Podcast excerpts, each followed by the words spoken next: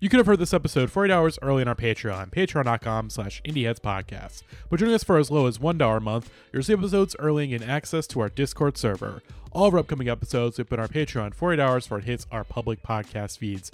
But if you're hearing this via our Patreon feed, we thank you so much for your support. We especially want to thank our Real Ones patrons, including Becca Etienne, Georgia Mikowski, James Boss, Holiday Kirk, Tyler, Marcy Anime, Chance Holdup, Delaney Mothman, Brianna Cruz, Josiah Duncan, Janelle Fleur, Matt Cameron, Grant in the Back of My Dragula, Pablo Escobar's Hippos, Jackson Christ, Alec Felder, Jeremy Bull, JP, Matthew Taylor, Breen Hare, Drew Wharton, I Like Books, Jonathan David, Max Kapazinski, Mark Barry, Cal50, No Woods Refused Pimped Out Dave Matthews event, Chris Wade, Midwest Maxwell, Kevin John, Jake Wald, Eraser Baby, Rob Mariano, Max, Dylan, Zach, Kevin 490 Freak, and Maze Farms. To become a real one, consider supporting us for $5 a month on Patreon to receive a bonus episode every month and get a shout out at the top of the pod. Anyways, though, enjoy the episode. It's not uh, it's not like Tangle, but it's definitely just like it's not where it usually is. I have an opening observation if you wanted to use it as a cold open. Go for it. So um, it's very important to me that I remind everybody. So you know how in the beginning she um, Bella takes a cactus with her to go to Forks, like she's in Phoenix and she's got her little cactus in her little pot. She didn't go to the Mm, store yes. and buy that cactus or something. No, no, no. She went outside with a shovel and like scooped out the cactus and put it in the pot. And I like the opening scene is literally her standing outside with this cactus and a shovel, and I'm like, I, I I I both like it in terms if it was a re- if it was a real person that did that, it would be like more charming. But because it's a movie, it's like so on the nose. It's like I will take ground and take with me home to new place. It's also, like how did she get the cactus through TSA? How do you explain that to TSA I've gotten, agents? I, I mean, I've did, did, did she fly or I, did she I've gotten did she plenty drive? She flew. things than There's a very gratuitous She. Southwest Airlines shot. Um, I mean, you know, uh, the you know, I mean, I imagine she probably you know like luggage or you know sort of I I put put on her carry on somewhere. I don't know. I I just did a bunch of flying recently. That you can get some you can get some weird stuff on planes probably. Uh, you know that are not weapons or things of that sort.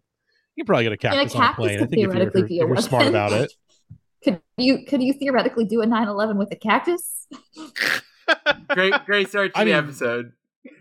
Not that far. okay we're gonna this okay this is gonna get into uh, tsa is gonna start doing an investigation and i do not want that so let's Investigate get into Perry Farrell.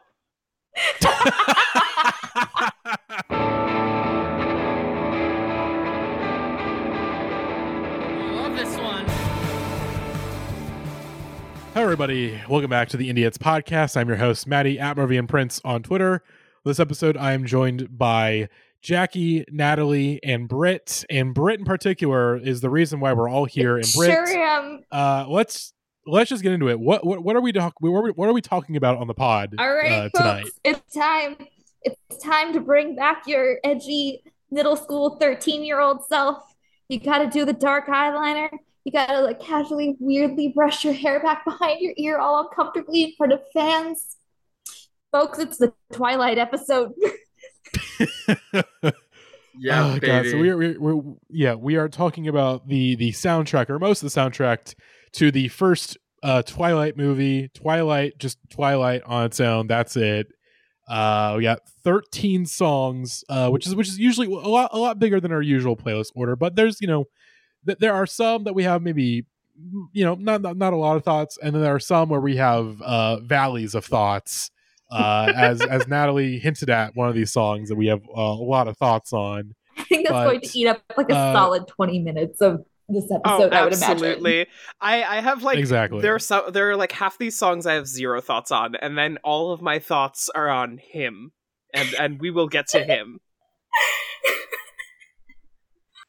Well, let's let, let's get into it. Let's get into it. Our our first our, our first order of business, our first song, Uh, again, very sadly, uh, AJ Moser's not here with us. Maybe He's actually uh, probably in the post I can get him to Uh, record. Maddie, Matt, Let's- let's Maddie, not tempt him. not Let's even not probably, not, not even probably, not even. This is this, this is the first uh, non-toxic discussion of this band we will ever have on this podcast. the first and last. Like, first- if the you- first God. although you conversation say his name three in- times, he's just gonna appear in the in, in the Zoom call. It's true. Don't, don't even it's true. like Bloody Mary. yeah, but but our first song is Muse's supermassive black hole. So, oh god, let's just uh hang on, let me, let me pull it up on Spotify really quick. So so most of these are going to be on Spotify, but there's a couple that are not on there and we'll we'll get into those in, in due time. But first off, supermassive black hole, Muse, let's get into it. I forgot there's like three seconds of silence at the beginning of this. There we go. This song threw Is that like an absolutely album thing or Like I think it's an album thing because I, I was I wasn't playing from the actual playlist. I was playing from like just collected Spotify, and it's I think it's an album thing. It's weird.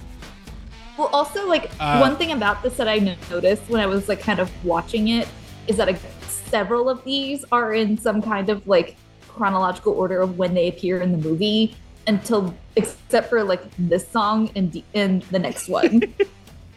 Well, Yeah. I mean they got to start off with a that, make, banger. that makes. They sense. got- you gotta- eh, eh, eh, and these are definitely the two that create. I mean, like both these bands were big already, but what happens with the Twilight movies is after the first one, being a band on the soundtrack of the Twilight movie is not only like a paycheck, but it's like a really, really valuable thing to get for your band Mhm. because both Paramore and Muse got like a huge inflection of uh, a moody teenagers into their band that like made their audience a lot younger and also just grew their audience a lot. And so I think that those ones getting front loaded was just them being aware that like, oh yeah, these are the ones that are gonna pop from this movie the most. Mhm. Well, I mean, Um, you've you've got to you've really got to front load it with the baseball scene because everyone remembers the baseball scene, and even on release, it's like the baseball scene is like where that shit is That's at. probably so the it's like only thing that's held up from this movie. I, It rocks. I, It whips. I, I, I think this movie is both overrated and underrated. I haven't watched it in a while. I I, wanted to watch it for this thing. It's like I there are some ways night. in which it is pretty successful in just a like ridiculous campy way, but also as I'm sure we will get into, um, there are limits with the source material in terms of what you can do to adapt that book and all of the weird stuff that is in Stephenie Meyer's head and then thus in her novels. But you also Um, have to remember too that like the thing about Muse that put Muse onto the Twilight soundtrack to begin with because Stephenie Meyer was so Stephenie Meyers obsessed with is Muse. obsessed. Yes. She like No, dedicates which the Twilight makes novels a, to a lot of sense. I I I I I like this song in general. It's mm-hmm. definitely one of the, the as someone who's a noted Muse hater, this is mm-hmm. definitely one of the better Muse songs. But there are two things. One, I can't hear the riff in the beginning without just thinking that this is like the most Target commercial Muse song that exists. You know what I mean? Like you hear the down down now, and you just kind of hear like I, I did uh, Home Depot when you're here, your family last week. I can't do that joke again, but um, that, that, that, that's that that's the vibe. But then also, I just find that like this is a fun song, but I also just my whole thing with Muse is that it does sound a lot like other music I like, but just a little dorkier in a way that makes me feel like a dork. You know what I mean? Like whenever I listen to a Muse song, it's like, oh, is this what like people who don't like Radiohead think of me? Is basically how I feel. um, no, and- and- and- Put a No. pin in that because they're not, they're not the same. They're not the same. Like like uh, Muse is is like cock rock Radiohead. Muse is dumb guy Radiohead. Like they are not the Mhm. same Yeah. band. But and also I'm not opposed See- to I'm not opposed to to cock rock and dumb guys and himbos. You know, like I love a good paranoid conspiracy guy and just guys dumb guys in general but you know like muse are muse are the lame libertarian bro version of it Here's the me. thing. Here's the thing: is when they go like cock rock, I actually don't mind them. It's when they go full on like libertarian Banksy tinfoil hat. and also like, the, Yeah. also when they I go think they're prog distinct mode that that's the other thing is like when the, you know what this this song reminds me of is uh, I recently finally after teasing it for many weeks did a um and I don't think Maddie was expecting slurs this episode, but I did a very faggy cover of the song uh, "Paralyzer" by Finger Eleven. Oh yeah, you did do Um, that. And Although I did, I did, I did wince because it's like, oh man, I have to do like even more editing than I usually do on episodes Oh, sorry, now. God sorry. damn it. Sorry, you you, It's you fine. don't, No, no, you no, don't no, have no, no, bleep it's fine. that. You just don't have to. You can just let it. That's true. I don't you have can to. let it rock. I won't. I won't make your life miserable. Besides that, anyways. That's um, true. Uh, We're, we're, we're, we're, we're keeping it in, all right. We're We're, keeping, keeping it it in, in. all right. We are, Make we are the Heads Oh, we're podcast. saying Th- it. These, we're the stupid liberals can't cancel us this time around, okay? Matt, There are the slurs, we get to decide when to use them. yes, but uh, I, I I also do think that um, Matt Bellamy, who can very easily annoy me vocally, um, I like. I think I like what he's doing here in a very kind of this this this song to me sounds like. Uh, what if Thom Yorke made a song with Timbaland? And I'm not opposed to that. That's like There we go. fun. There we fucking go. no, here's the thing: is that uh, when I ran through the playlist just now because I was crunching it like right before recording, uh, I hit the song and I'm like, "Yeah, no, this is like still pretty all right." And like running through the playlist, this entire soundtrack again, I'm like, "Oh yeah, this is just like one of the best songs here." Like this, Yeah. this feels like it is just like I'm letting the music like fully rock my body there here. are there are a lot of songs on this playlist that I thought were, were pretty mid or bad. I think this is one of the Yeah. better ones, as much as I am a Muse hater. Which is This why is- I'm really glad that AJ's not on this episode. Because Yes. this is the only time I will ever say anything good about Muse on a pod. Mark my words. Listen, like, and it's not even like out of like a contrarianism or just like a hater to be a hater. Like, this is mm-hmm. straight up one of the only Muse songs I have anything nice to say about. So I- that's I- like. I'm putting an anti AJ Moser protection spell on this episode. Like this is a this is a safe space from AJ Moser. We can speak our truths, and it stays here in the in the confines of this episode. He's not touching this. Why don't you just call Oh, him yeah. AJ Muser? AJ Muser. Don't give him any strength. yeah, don't give him any strains. Don't give me any Yeah. strains. Uh, this this song rocks. I gotta say it. It is a, a cock rock classic, Mhm. And again, it is it is a part of the the best scene of the first Twilight movie for sure. The baseball scene is is just it's a lot of fun. It's it is dumb as hell. I because I, so so Brett actually watched Twilight, Yes. uh, and I I watched a lot of clips, so I got I got a good you know refresher on the movie. Mhm. It is dumb as hell. It's the so movie is dumb. dumb as hell But it's so we will fun. again when we get into like later songs we'll get into you know the sort of uh the psychosexual weirdness of twilight uh but the pure dumbness of twilight is is is uh it's at a it's at a peak during the baseball scene but like good dumb of like the horrible like fat like people are on wires just running like fucking crazy. The really like bad like cgi fast motion. Rosalie Um, just goes, my monkey man.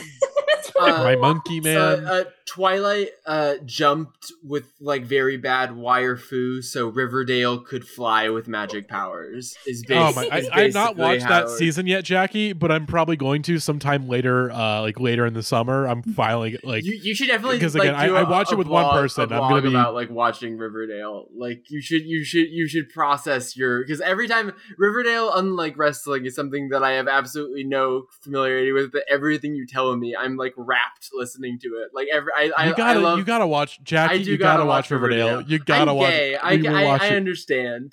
You know. I gotta make. I, I gotta at least make you watch the pilot, just just so you can kind of get in your head, like, okay, like, Yes. because it, Well, I mean, here's the the show it, it gets progressively I- crazy. Maddie, I've seen a lot of clips. I know the the euphoric highs and lows of high school football or whatever the quote is. Yes, Um, but like, you, you you do need the context a little bit. know. But even then, even then, I do you- I you do need want the- to pull you up need the, the context baseball to, scene. You need the context to know how out of context that is. You know what I mean? It's like one of those things where it's like exactly. you need to know what's built around it to understand how insane it is. Mhm. Which yeah, even again out out of and in, it's still uh the, the high school football quote is insane. Uh I got attacked by a bear. That I mean, Jesus Christ. Riverdale is an incredible television program, but I want I want to point out really quick uh in the baseball scene of Twilight. Uh let me pull up a little bit. Let me see. Where where is Jasper the one who has like the like the longer curly hair, Britt? Yes. Am I getting that co- correct? Uh, look, look at this. He's again, I- you know. I, now I've not played baseball in a very long time. I don't watch baseball. I only did little league, and I don't really watch it very often.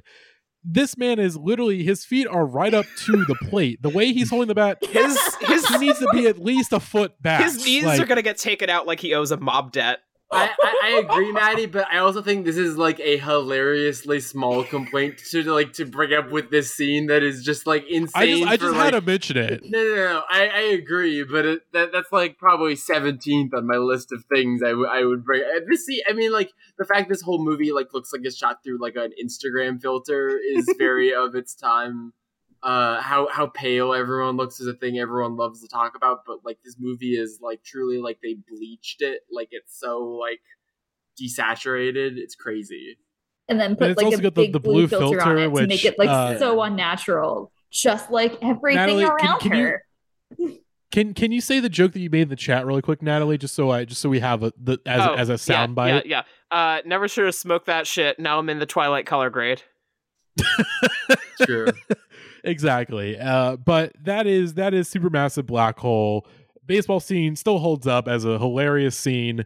Again, I, I'm someone that loves camp and I love bad movies, and this is the peak badness of Twilight. This is this is this is the good shit. This is the shit that they really should have been continuing to go on. Of course, also there's the I believe we'll get to it a bit later on because I think the song is used during uh, another great weird quote from Twilight a bit later on. The the the the soul uh, instrumental piece that we'll be talking about on this episode. But let's move on. I'm talking very fast. Let's move on to uh, an absolute banger, an absolute This fucking That's classic. I'm- right. song. and this one, I gotta, I, we gotta watch the video for this one. Uh, sorry, sorry to the listeners at home that do not get to watch the video. But if you've seen, look, if you're like me, you've seen this video a thousand times. So like, literally, you're gonna hear the song and you can line up the video. You there is a projector in your head playing the video as you listen. So our next song, Paramore's "Decode," is an absolute banger. This might I'm not sure if this is the first Paramore song that I heard, but it's it's either this or Misery Business. It might as well be this one. Um, more like Paramore Da Goat is what I have to say about this song. And Paramore, of course, in in again, This in song- for some reason there's. Oh, sorry, Brett. Go ahead. Go ahead. Keep keep it to the. this we gotta keep it to the. To the basically put like put a chokehold on the teenage girl demographic. Like, oh my god. facts. and like I will say, I will give them props. During this time period, they ended up going on tour with fucking No Doubt of all people, like for, for their reunion tour. They were the That- that they were makes the opener for that. And so, like my mom, uh, my mom actually went to high school with Gwen Stefani, so she got us tickets to go to see the No Doubt song or No Doubt concert when they came through Virginia Beach. And I was like, okay, all right. And mom said, you want to come along? And I said, I want to go see Paramore. and they're like, okay, you can. She's like, okay, you can go see Paramore. And I'm But- sitting there like, where is Decode? I was promised Decode, and they're like, she's like, oh yeah, they're not going to play it till the end. And I said, that makes no sense. but that's But, how like- 13 year old me worked. Like they don't have any other songs. Just Deco- Decode. Where did the, where did they all come from? the thing is, you were right. You were right to ask for it because this song is an absolute banger, and it is like there's a reason like they don't really play many of their non-album songs except for like this one and the one that we'll get to later, and that's because they're not only iconic but just that good. Like the the thing about Paramore is that like if they have a banger, it's just gonna like go for the throat. It's gonna like grab you and just hold you, and you're just you, you hear that shit when you're a teenager and it's just never gonna let you go. Like oh yeah. it hits just the same when you're like 29 years old as when you're like 12 and in your like childhood bedroom. Oh yeah, this song like made me feel so angsty as like a 13 year old girl, and I'm like, let's go. I'm gonna be what- a broody vampire girl. I gotta like cover uncover my neck and hope that like the va- hot vampire in the Um, pool is gonna uh, bite we- it. We talked last week about how all the, the, a lot of the Pandora songs are my life a movie for real core, and like Mhm. Paramore is like the best possible iteration of my life a movie for real core, especially this era of Paramore. This this song is literally my life a movie. no, exactly, I- yeah. I, I, I really I really really like this song, especially like instrumentally, like the build of it and the guitars and everything. Like musically, this is like one of the sickest Paramore songs. I never thought it was never like the one for me as far as the hook to it. I think I don't know, like I think the verses are all really good, but I think the chorus is like not one of their catchiest. But I still do really like it. Um, Yeah. and I I, am- definitely I definitely think it, it is of all of these songs as far as matching like the sort of teen angsty moody vibe that like Twilight was trying to capture like this is the most like perfect for that. I think of any song we're gonna talk about this episode. Absolutely. This to me feels the most like Twilight in terms of like the the kind of mood and emotional palette that I think of the movies as capturing, which like to its credit, like honestly I think in a lot of ways the song not not to denigrate Twilight, but I think this song almost kind of like rises above it in a lot of ways and like No. stands on its own. Uh, that, that's fair. I mean, we're all t- so. I think now's a good time to just give kind of general Twilight. Really, I uh, um did not watch the movies in theaters at the times, but being a both a being a closeted didn't realize I was trans girl, and also um being a notorious like fantasy novel reader of all kinds, like any novel about people that were animals or people that were monsters or people that became monsters, you know, that was like my jam. And so I did try out the Twilight novels, but it was very much a like, oh, I know I'm quote unquote not supposed to like this, but I'm reading these anyway just because I that was the period of my I was reading like nonstop. So I read all the books, not all the books. I read like the first three books. I don't think I ever finished but and I, I I liked the movies when I got around to eventually, but I was never like super duper like into the movies. But I I do appreciate uh the vibe in even though especially now like as we've discussed Stephenie Meyer is uh is Mormon and uh her feelings on topics limited to but not uh, uh including but not limited to pregnancy, marriage, uh, uh, uh, sex, um, the, the weird, weird things going on there that we don't even need to unpack all of in this episode. Um, and that is, I think, mo- uh, there are a lot of things that hamper these movies. Like, for example, the fact that of the people they cast in the original movie, like some of them, like Kristen Stewart and and uh, Robert Pattinson, turned out to be like some of the best actors of their generation and some of them are Jackson Rathbone, you know, like, like, like, like, not all of them, and then you have to keep them along for the whole series, you know, and some of them are just like teenagers, and all of them are have to be hot, so a lot of them are just like dumb hot people, you know, like so there's a real hit or miss kind of quality to the cast. Uh, it's also good to bring up just as far as we're talking about, um, being a moody teenager and being like that's that's the vibe I want to project. I have recently been told by a cashier at my weed store that I look like a vampire. I was wearing all black, but they told me I look like one of the evil vampires from the second Twilight movie, and I was like, you know what? Oh wait, I know which one. I think I know which one. Hang I, I, I do. I I think it- Dakota is it- Fanning. Is that what you're thinking of? I was gonna say Dakota Dakota Fanning a little bit. Yeah, that that that's. Let me let me let me pull up her. Uh, so, sorry for the visual bit on the audio podcast, everybody. but I want to say it's it's. Let me. God damn it! Stupid. My fucking favorites bar. I think. okay, Dakota Fanning, Twilight. Just just to just to confirm. Uh, let's see. Oh yeah. Oh, here we go. Yeah. Yep. Yeah. There we go. That's just there. There we go. That's Jackie. Um, I, I have to I have to claim the new trans character because my long bit about uh, claiming Luna Lovegood as the trans character in Harry oh, Potter that is aged now, badly is, is, now. is now canceled because Luna the actress who played Luna Lovegood is a dumbass, which Ah, ah. I feel like fewer Oh, boy. characters or fewer actors from the Twilight saga have said transphobic things or they've just kind of disappeared, which is probably for the best. Uh, I hear Jacob in the background. I hear, I hear he's he's howling. That's my dog. He's- So, uh, by the way, I just in case Maddie can't edit it out or something, um, my dog. I'm watching my parents' elderly dog, and sometimes he just sits there and cries. He's fine. He's just laying in bed, and he just goes, "I miss my people." Which He's saying, "Where's Mhm. Where's Bella?" is what he's saying. Yes. Where where are my where are my mom and dad and Abby, my sister? And I'm like, All right. um, I'm right. Well, I'm, I'm like Otis. I'm right here. You're fine. You're okay. So there's right. no animal abuse happening. He's just being a bitch. well then. Uh, but yeah, Decode, great song, great great song. Uh, again, it is. Damn, as as as Natalie said, "Damn my life, a movie for real." That's Mhm. one. It's one of those one of the peak peak songs of that feeling.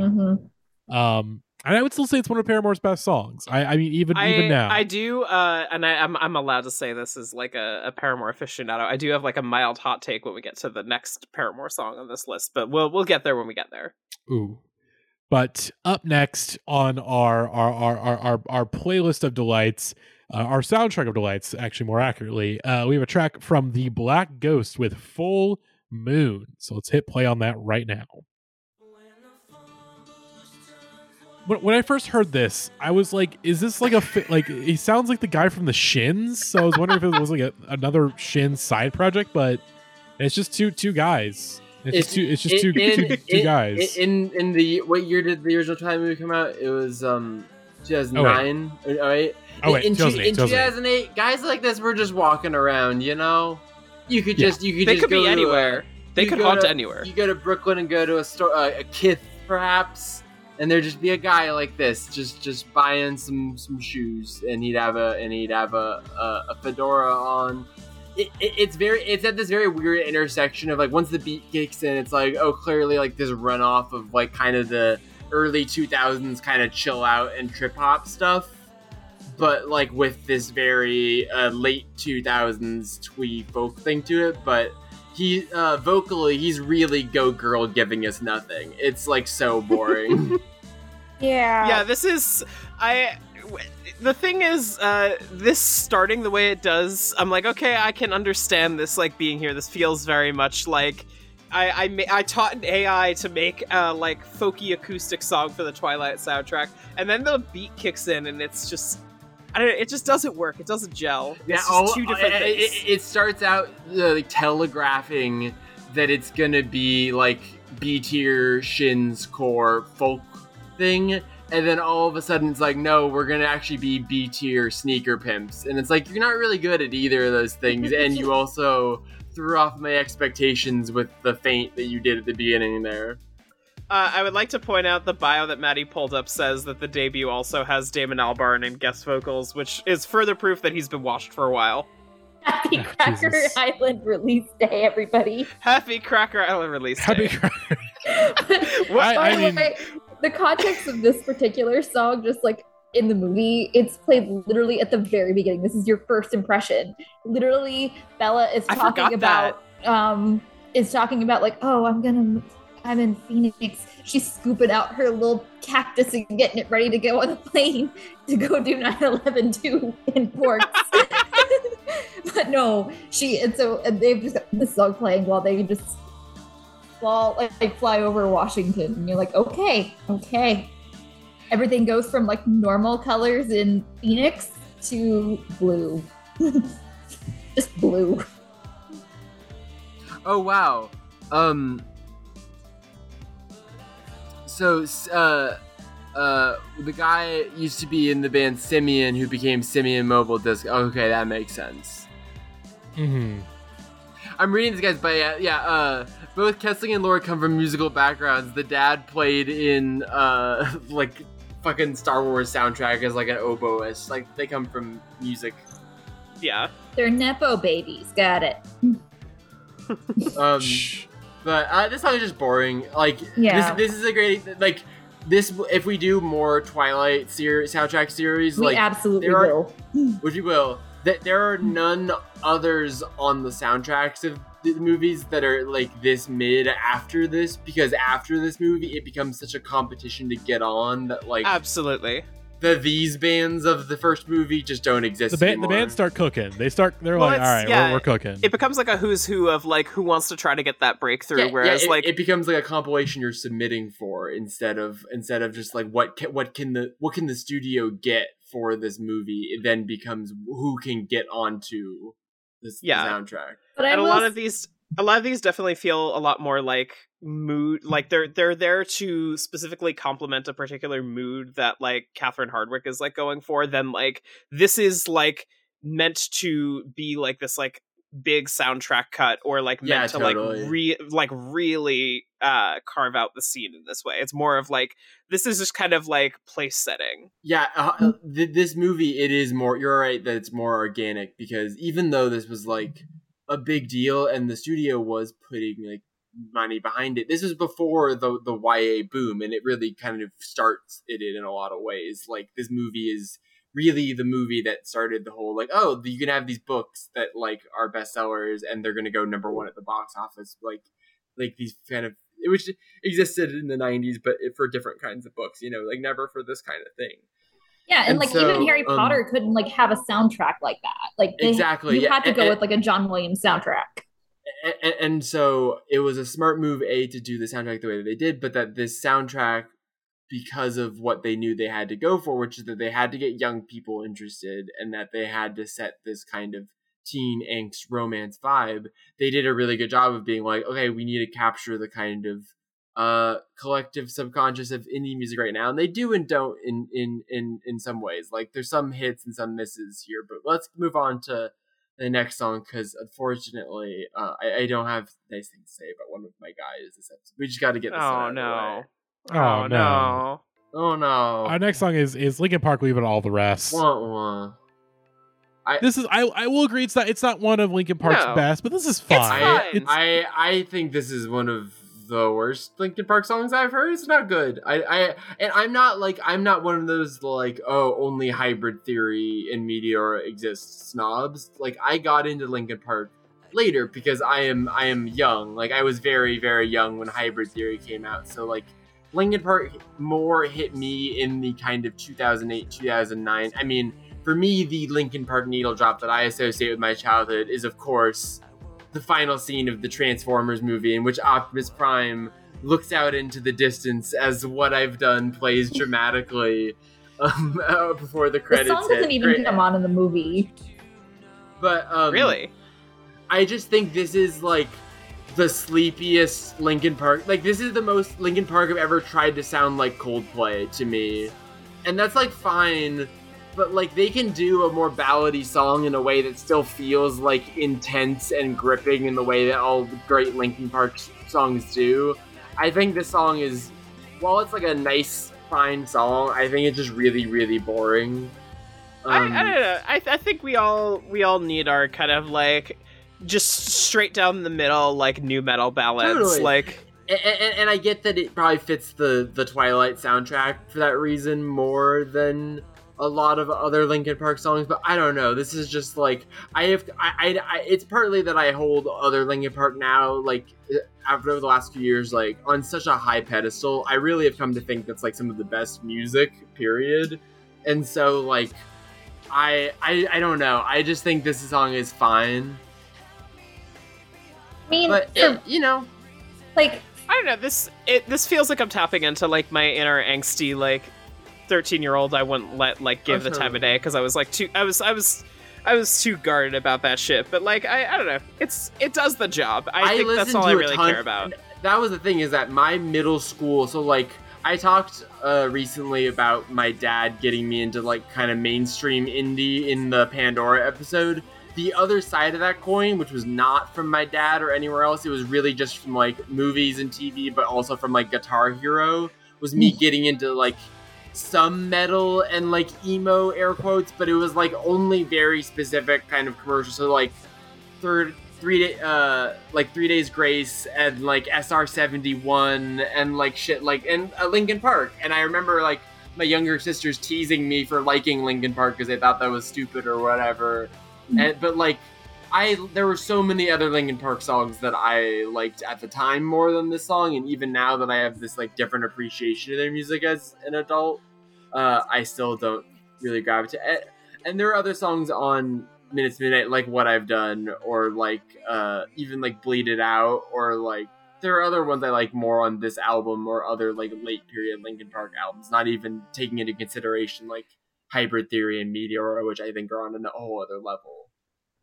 So, like, this is going to be a weird analogy that might only make sense to me, but like, the, like Linkin Park doing Transformers and doing what I've done is like Linkin Park making a boy toy And then this is like the girl toy version of No, Linkin Park, like yeah, the you're- you're McDonald's 100 toy and girl toy. No, no, you're you're one hundred percent right. There's there's no shame in that. looks looks Um, at Yeah. looks at my smudge notes on my hand. Linkin Park boy toy. Wh- wh- which, which, which is bullshit though, because the boys got the good one. You know, like I mean, the boys got the good I, one. I, I, I have talked about it. Whenever we talked about Linkin Park on the Butt Rock or whatever, I did. I believe I did bring up. I'm not sure if we did. We watched on the episode the the scene from Transform, like having the Optimus Prime vocals come in Absolutely. oh, it's over so good. over it's the song so is, good. is, is the fu- the funniest thing in the entire world. but the song is like um, not even used in the movie. Not at all.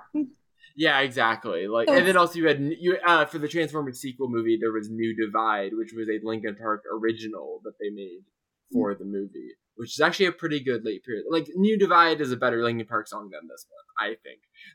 This this song doesn't even show up on like their greatest hits. I don't think. Like, this is. Eh, It's fine, whatever. We don't have to keep harping on it, but Yep. um, Yeah. uh, I, I, I, I will have, I, I will say about it is that it is both, even though I'm disappointed by it as a Linkin Park song, it is both way better than the last song we talked about, and it is way better than the next, the next song we're gonna, so we're gonna talk about. The probably of the week is up I, next. um, mm, Uh, mm, wait. mm, mm. We'll Actually, see. We'll actually, see. actually, yeah, we, we, we, we, we will re- we, we, we will think we will that. very quickly top it. Ah, Yeah. I mean, I don't want. I, okay, I can't spoil our next topic. We no, gotta continue. Just, Yeah. just play the song. Let's get into it. Next song from Mute Math Spotlight. Uh, I uh, for a second I was like, why have I heard this band's name before? And like just put it out of my memory. It- it- like when I came to this, it felt like I was, I was like, oh, I haven't heard that name in a while, and it like hit me midway through this. Uh, I once had to chaperone both of my sisters when they were both big into Twenty One Pilots, and they were like touring Blurry Face, and like this was the band that was opening for them. So like that's that's the energy I Ah. associate with them. Really? Because I thought they were just gonna be some like weird Christian, net like Christian rock band. Like this sounds like a Christian rock band that So, so, so here, Stephenie Meyer and her Mormon ass like snuck in there. here's dis- distinctly what I identify with this band. This is a hundred percent like twee 2008 Urban Outfitters music, Oh, But- absolutely. but with a Muse sheen over the top of it. Is Mm. what it is. So you're saying they're Muse math? That is exactly that, that- that is exactly like that. That's why that's why it makes sense opening for Twenty One Pilots is because they have that like post butt rock, post Linkin Park like yelly, See- passionate vocal thing, and, and and the kind of and the kind of big epic like this is a fight for the future. Yeah, like uh, this um, is uh, what, what's it called? Uh, this is war style like. Uh, 30 seconds to Mars epicness with it. Oh my God. But then the, the drumming and the ahs is very car commercial indie and very like no. fits in the tantrumsy. You know, This- it's like a this- weird a weird clash of two bad tastes. This feels like the onset of car commercial, and it feels like it feels like they're trying to be both like an arena, like an alt rock band, and also like an arena rock band at the same time, wh- while like basically trying to speak that into existence. Like they're not, Yeah. they don't have the backing behind it. They're just like, no, we deserve to be playing arenas with this sound. hundred percent. And there are like a couple different elements of it that are like I could imagine myself enjoying in another context, but it's like I could imagine liking these drums if they were on a different song. And then I could maybe imagine liking uh, liking these vocals if it's like it's doing so many things at once, and you could maybe deconstruct them and create something good. But like the, all of them together is just so they're all so poorly chosen that they cancel each other out. Like it You know what this feels like?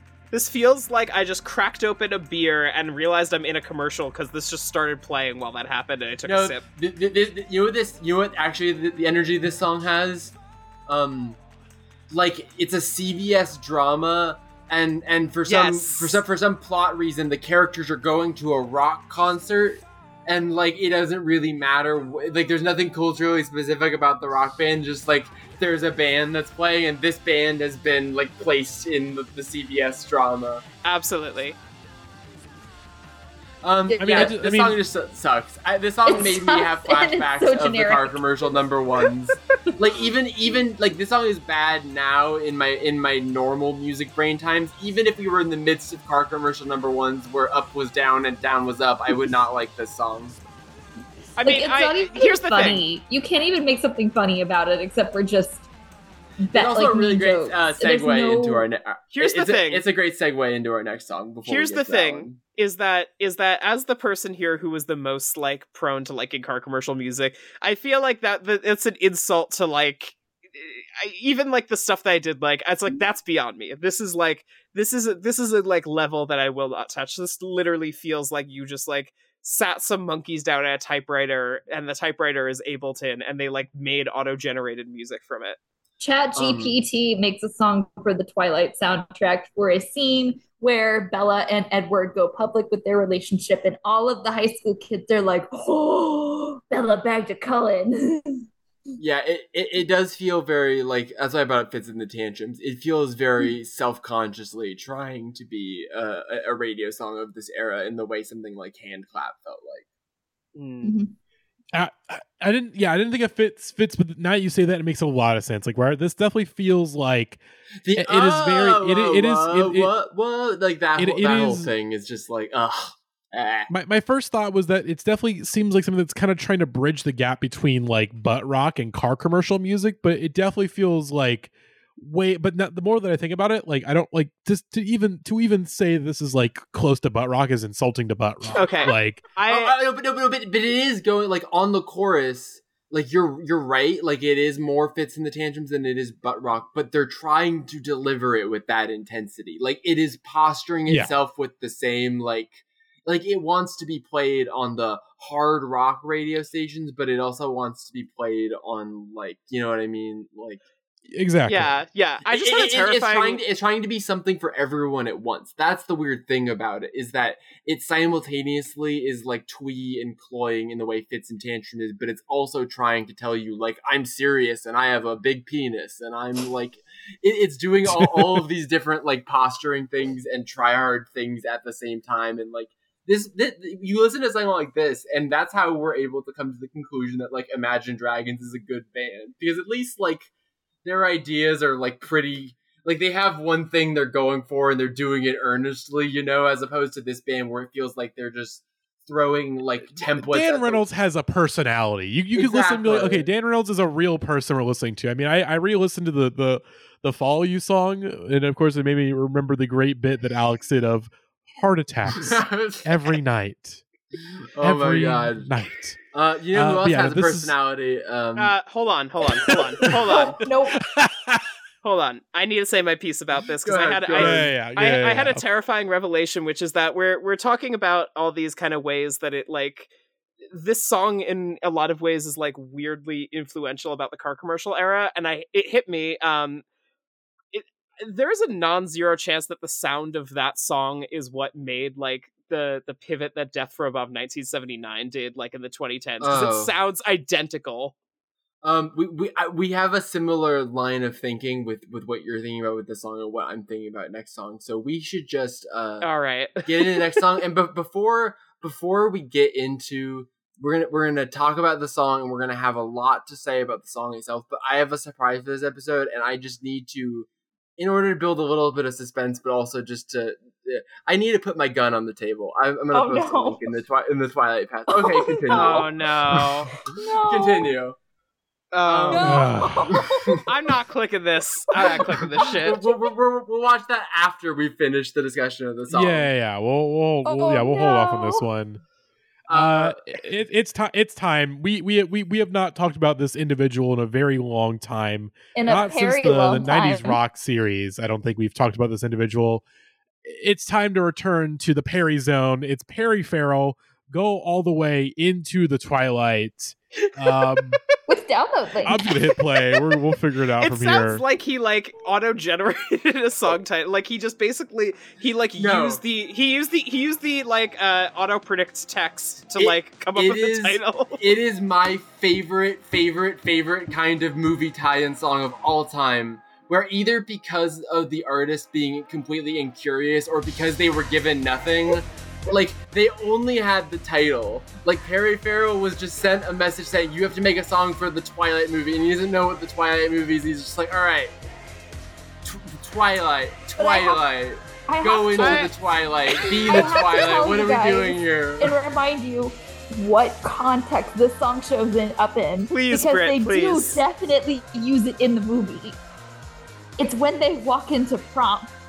And Yes. You have a whole bunch of like teenagers getting so hyped to this song. They're wilding out and they're having a full blown party to Perry Farrell go all the way into the twilight. it it, It's it, is, down the it link. is it is really funny that like in some ways this movie like this movie's music direction at various times can be like incredibly on the nose and like actually capturing a zeitgeist of what young people like Paramore being the great example. Like that is like actually tapping into what the people that were going to this movie wanted to and then like the the, the contrast between that and this song which is at the exact intersection of the same kind of like dance pop car commercial indie of like Passion Pit, but with like this Jane's Addiction 90s Dragula industrial kind no, of I was edge gonna to say it. you can mash this up with Dragula and it would work perfectly. No, that, that thing is, I so I hated the song when it first started. I was like, "What the fuck are you doing, Perry?" Like all the wooey wooey, like,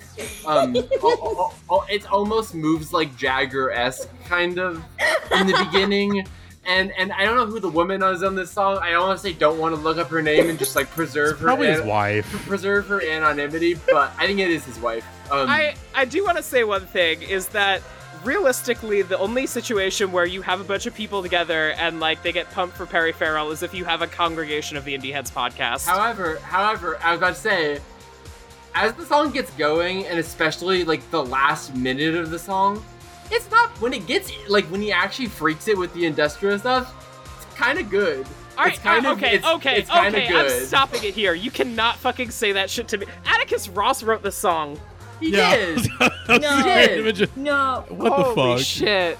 What the hell? That's what I'm saying. Like it, it, it, it's weird, and it's a weird vibe for the movie that like this this like kind of but it, and how it like tries to sit between, um, like a very kind of radio friendly like kind of more twee version of dance punk and like this very Nine Inch Nails Dragula like industrial Okay. dance punk. Like it's, it's, it's trying to have its cake and eat it too.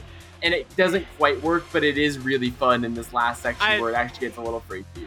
I, I'm sorry. This is this is not industrial, Jackie. You cannot say this to me. The industrial. I know, I know, I I'm- know I'm- what you mean. I'm making an announcement. I'm making an announcement. I'm kicking Atticus Ross out of Nine Inch Nails, and I'm in there too. I'm in there now. We're I'm replacing him. We're making Broken Two Broken again. I, I, I, I know the difference between actual industrial music and like the pop music of the '90s that was that was called industrial with big air quotes. Like I, I get it, but I, I also think it is kind of fun. Like Just doing a sine wave that you can get from like a like very basic plugin is not industrial. I'm sorry. to you, no, you need to remember the thing that um Grant said, which is she said uh, uh Grant said I, I I'm beginning to understand that Jackie is like me with um spooky vampires uh and and goblins, but with just anytime there's a beep boop sound in a song that I heard before the Sidebar, why have the last two episodes I've been on been about nothing but monsters? um that's a good Like question. but literally, like th- there's been a real I mean, this one, this one you did, you did it to yourself with this one though, There's Brett. been a You did it to yourself. consistency. It's like uh, bands that dress up like monsters, and then Pandora, and then this is essentially bands that dress up bands with monster vibes, and also Pandora vibes. Like this is this is a real like this. Uh, well, it's wh- what, what what's what's the fucking dialectics like? Uh, see, synthesis. Um, I can't do Hegel. Here's the thing. Well, hi. here's the thing. This is a movie full of people who dress up like monsters. There we go. Yeah, yes, pretty hundred percent. Um, but sexy, uh, glittery. Uh, But Exactly. how, Yeah. by, in in retrospect, like as we're on the topic, how funny is it? How like, uh, I mean, in general, like all of American culture from from that period of time was like straight men being horrified by what teen girls liked, but like how mad guys were dumb nerds were about the fact that they like glittered. It's like, oh, they're not even real vampires. Like it's just the dumbest thing. It's like it's silly. Like whatever. The only, the only band that was able to pull that off was My Chemical Romance because they made it like one of the best songs of their career out of it. True, Mhm. true. All right, and Mhm. th- th- th- this song, uh, Perry, it, it's it's fucking insane. I can't really hear Perry at all on this. His his voice is just like Perry. I, what, whatever whatever they're putting on his voice, like I, it does not sound like Perry Farrell. Here's the thing: his his his vocals sound like it, it's like the audio equivalent of what all the like surgery on his face is like. It's like yeah, that.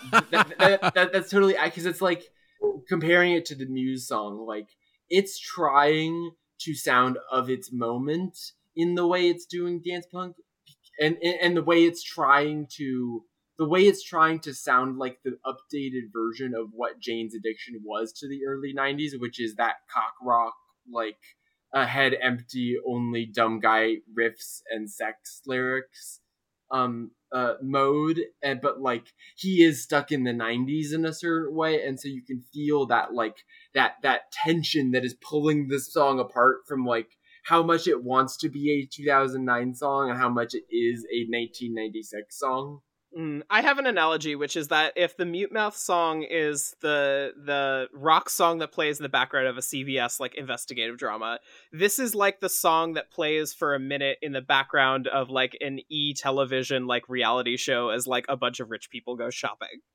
that that that is a pretty eh, yeah kind of going back to um uh paralyzer by finger 11 i also think of this song as being the core of like could be bumper music in an episode of ink masters you know Mm. like it has that kind of like hard rockin' aesthetic but the aesthetic is like uh hard rock cafe like just sort of plastered on like it's very much like a facade you know what i you know what i mean like the way Yeah. that like in the late 2000s like that ed hardy kind of like rock rock r-a-w-k vibes It's yeah, it's. I mean, the song is bad. It's overproduced to hell. There's It just is. so much going on. i said moves like There's jagger so for a much reason. happening. again i- I- again I, this, this, this i'm literally stealing a comment that that that natalie just made but it re- like not only just just perry sound like again just the the the, the plastic surgery that that It's- perry that's such a farrell has had it, it it, it it comes across not only in his voice but just the song in general it's just it's overproduced to hell like what is like what are we, what are we doing It here? is. It What are we the doing here? sonic. It is the sonic embodiment of of an old guy not not understanding that it's time for you to act your. You know, it's like it's like the sonic embodiment of like Leo. Like uh, maybe it's also may, maybe that- that twenty five too. instead of twenty one. You know, like just, just bump it up a couple years. Maybe like That- it's, that it's, too- somewhat that too, it's, but it's it's also midlife this- crisis music. This song also it also feels like like a vanity project for like his wife being like i'm not gonna do like i'll put my name on it but I, my, but my wife is the star of the show here. Like, i want to I want You- to make my what? wife's a, career a, a take off that I had about the, the the back and forth of the vocals here. This is like um the the world's straightest B 52s. oh my god. I, I'm sorry. I'm sorry, Maddie. You, Maddie, you don't have to bleep this, but this is stolen fag pride. It is true. Yeah, exactly. It's like Oh. taking taking the underground and making it lame. But, okay, like, I've I've t- But also, it, I, I I don't know. Like, uh, would I I would rather listen to this song more than the Mute Math song any day of the week, both because I think it's no i mm, can't say that i I- can't say that I i, think it- can't I think it's a way funnier, so it's like more fun to listen to. It- it- And- okay, and- it's only funny because it, it's only funny because of our personal associations with I- Perry. I- I As di- a song I by itself, it's awful. I disagree. Like I, if oh, here's the thing, like with moves like Jagger, moves like Jagger is an annoying song because it's o- annoying and overproduced to hell, and also you just have to hear it whether you want to or not. If moves like Jagger wasn't like culturally ubiquitous, it would be easier to treat as like this silly artifact. But because it is something that like hangs over you like an oppressive cloud that you have to hear when you're in a fucking CVS, like this Perry song does not exist. So like I am never gonna become like overexposed to it and I can just whereas the Mute Math song is just like something that is a worse version of other things I would occasionally uh, appreciate as a novelty. And so I, I think the Perry song is is funny, even though it's fucking insane. I, I have two more parting thoughts, and then I've like truly exhausted everything I have to say about Perry. Uh, one, this makes me glad that he never tried to take advantage of like the PC music sound. Uh, and Oh two, God, Jesus Christ! Are we, I mean, are we sure? Are we sure he, he's, hasn't? He's still got, he's still got time. He's still, he's he, still got time. he, he, he, he could make a Sophie sample pack ass hyperpop album in like 2026. yeah, he'll get to it like a full ten years late. Um, And then he'll like Uh, get chlamydia. here's another thought. Um, this makes me think that the most entertaining thing in the world is if Perry Farrell made his own My Teenage Dream Ended. Oh my gosh. I have one, like a parting thought here too. I like to think that maybe this was like the one little Easter egg that they threw into the movie just to try and like appease the parents that got dragged along to, with their 13 year old like daughter to go see this movie and just to kind of be like hey that sounds like Oh, um that so- Jane's addiction guy Do you know what actually going back It's- to the, dra- it's- the, dra- hold the on. Dragula comp? This is this is like um uh the the the PG thirteen version of the Matrix orgy scene. It's Yes. like what's what song do we use? Oh, it's this song. Uh, here's the thing: is that the thing that Britt just said? It makes it sound like you're pu- fucking like putting an i an audio I Spy in the movie for the parents. Like, All right. yeah can like, can you spot who Perry Farrell is here? We've already Yeah. been going on a, a- a long time about the song. We should move on to the next one. But before we do, real quick, uh, if we're talking about this song and how it is trying to be a lot of different things at once and overproduced to hell and perhaps doing too much and both trying to be very radio friendly while also being completely insane and unlistenable, that reminds me of another song I can think of. Maddie, Maddie, can you hit that link real quick and can we listen to a little bit of my creation? Ugh, all right. abomination because it's, it's really it, it's it's really good. I, hearing Oh, it really illustrates my point. Oh no It's, it's threatening to begin with. The slow fade in. It. Uh, no.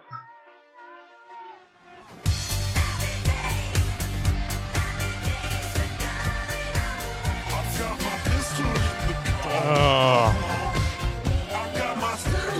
See, it's the same.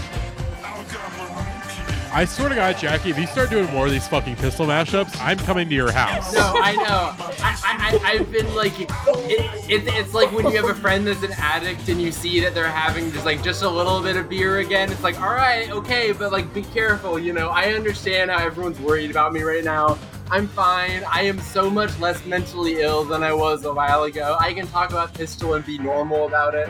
But I am still fascinated by the song Pistol. Do not get me wrong. It is it's Okay. still there. It's it's yeah, no, That's callback. enough. That's enough. But like Enough you, of that. you see what I mean. They're they are they are Yeah. similar objects. Mm-hmm. Well then, let's move on. Let's move on to to our next song uh, from Collective Soul, "Tremble for My Beloved." Let's hear it. I didn't. This is I didn't... sound like I was gonna expect it to from knowing this band, but also maybe I'm thinking of a different band. I don't know. This has this band has one of those very vague. Uh, Jackie, fa- you know you know Shine. uh, maybe like. Yeah, I think I do. I but think like, it'd be one of those things where if I if I hear, I'm like, oh, okay, it's this Exa- song. Exactly. That, that that's what I'm saying. Like I'm trying to remember exactly which song is them and which song. Like I know they're one of those bands, but still, this song didn't really sound like what I. I don't know. This this band has one of those. Um, I was gonna say, uh, dumb smart guy or like guy who's dumb that thinks he's smart band names, where it's just like two words put together that both can have like deep meanings but you can tell the person that put them together is not like there's not like a, a, a- cohesive thought behind it just kind of like the thing i immediately thought of is does everyone remember the will smith movie collateral beauty like that's basically Vaguely, yes. that that's basically the naming concept. It's just like, what if I took two kind of smart person or like uh, artistic words and just put them next to collateral beauty? Is that a thing? And that's how like I feel like Collective Soul named their band. Is like, you know, when you have like um a fridge with like words on it. And you just rearrange the words, and Yep. you're like, "What if it's this?" Like, I feel like that's how Collective Soul named themselves.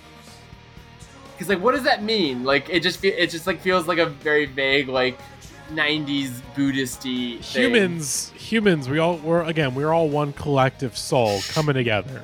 And this Uh-huh. is, you know, this this is the mid '90s. This is, you know, during, you know, the because of course they're not a jam band, but this is definitely during like it's the end of the Cold War, peace and all that. Which is why shit, I was you know. expecting this to sound way more uh, uh, crazy ant at the uh, uh, the, the uh, farmers market. You know, like I was No. expecting this to sound more. Uh, you know what I'm thinking of? What's the fucking? I'm thinking of Rusted Root. That's what Yeah. I'm thinking of. Yeah, no, that's Rusted Root. Yeah, yeah collect- Rusted Root. Collective Soul are like diet butt rock. But you understand yeah. why why Collective Soul and Rusted Root feel like they're categorized in the same department of my brain's uh like filing cabinet. I for sure. Eh, I, I maybe it's because I'm actually like familiar with like their hits, but it's it's um I don't know. To me, this sounds like basically a '90s alt band trying to like stay relevant. It sounds like, uh, you know what it sounds like to me is it sounds like the like songs that Pearl Jam were doing in the late 2000s that yeah, were like okay. purely to try to get onto Guitar Hero. You, you know what it sounds like to me? So like you've got this on one side and you've got Rusted Root on the other side, and standing at the midpoint between those two things is Dave Matthews Band.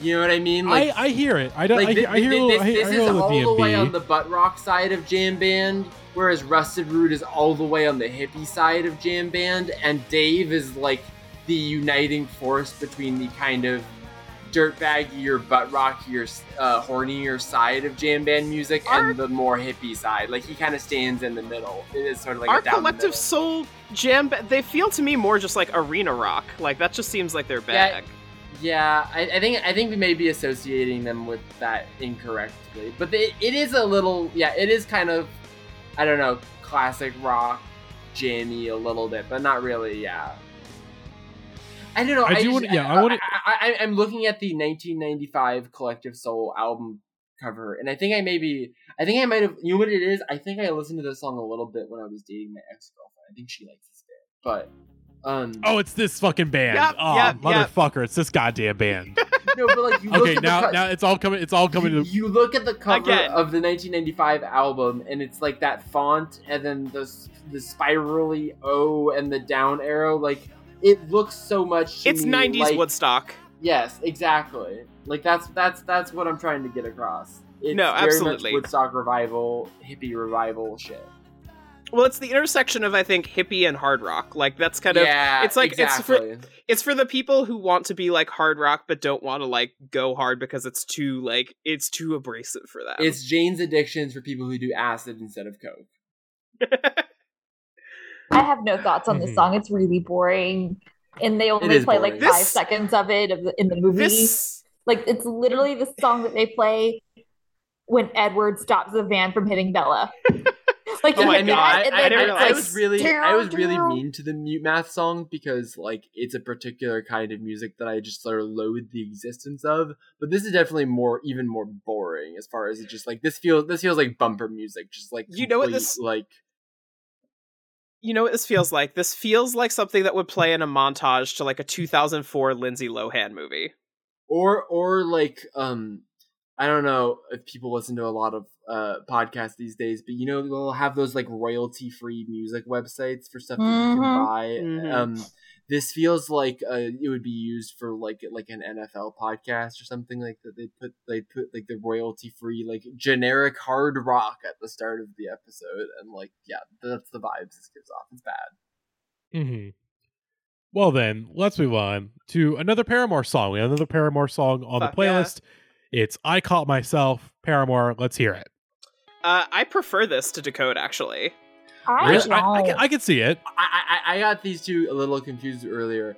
I, I like this. I like this also a lot. I, I kind of have the same thing with this one, which is a thing I have a lot with Paramore. Is that sometimes the hook the hooks are like incredible. Like Misery Business is like an undeniable song.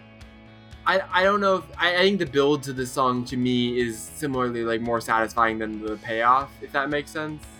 I don't know. Like this intro, I think is really really beautiful, and I don't. I, I think I don't know. I, I, there's something that prevents me from getting like all the way all the way there with Paramore, even though there's so much about them that seems like it's just like right straight ball down the middle for me. I don't know. Jackie, I got I gotta send you After Laughter because that one is the one that's like most Jackie core, I would say. I've listened to After Laughter. I I like it. It's fine. I don't know. I I, I simultaneously recognize like how catastrophically, enormously influential and important Hayley Williams is.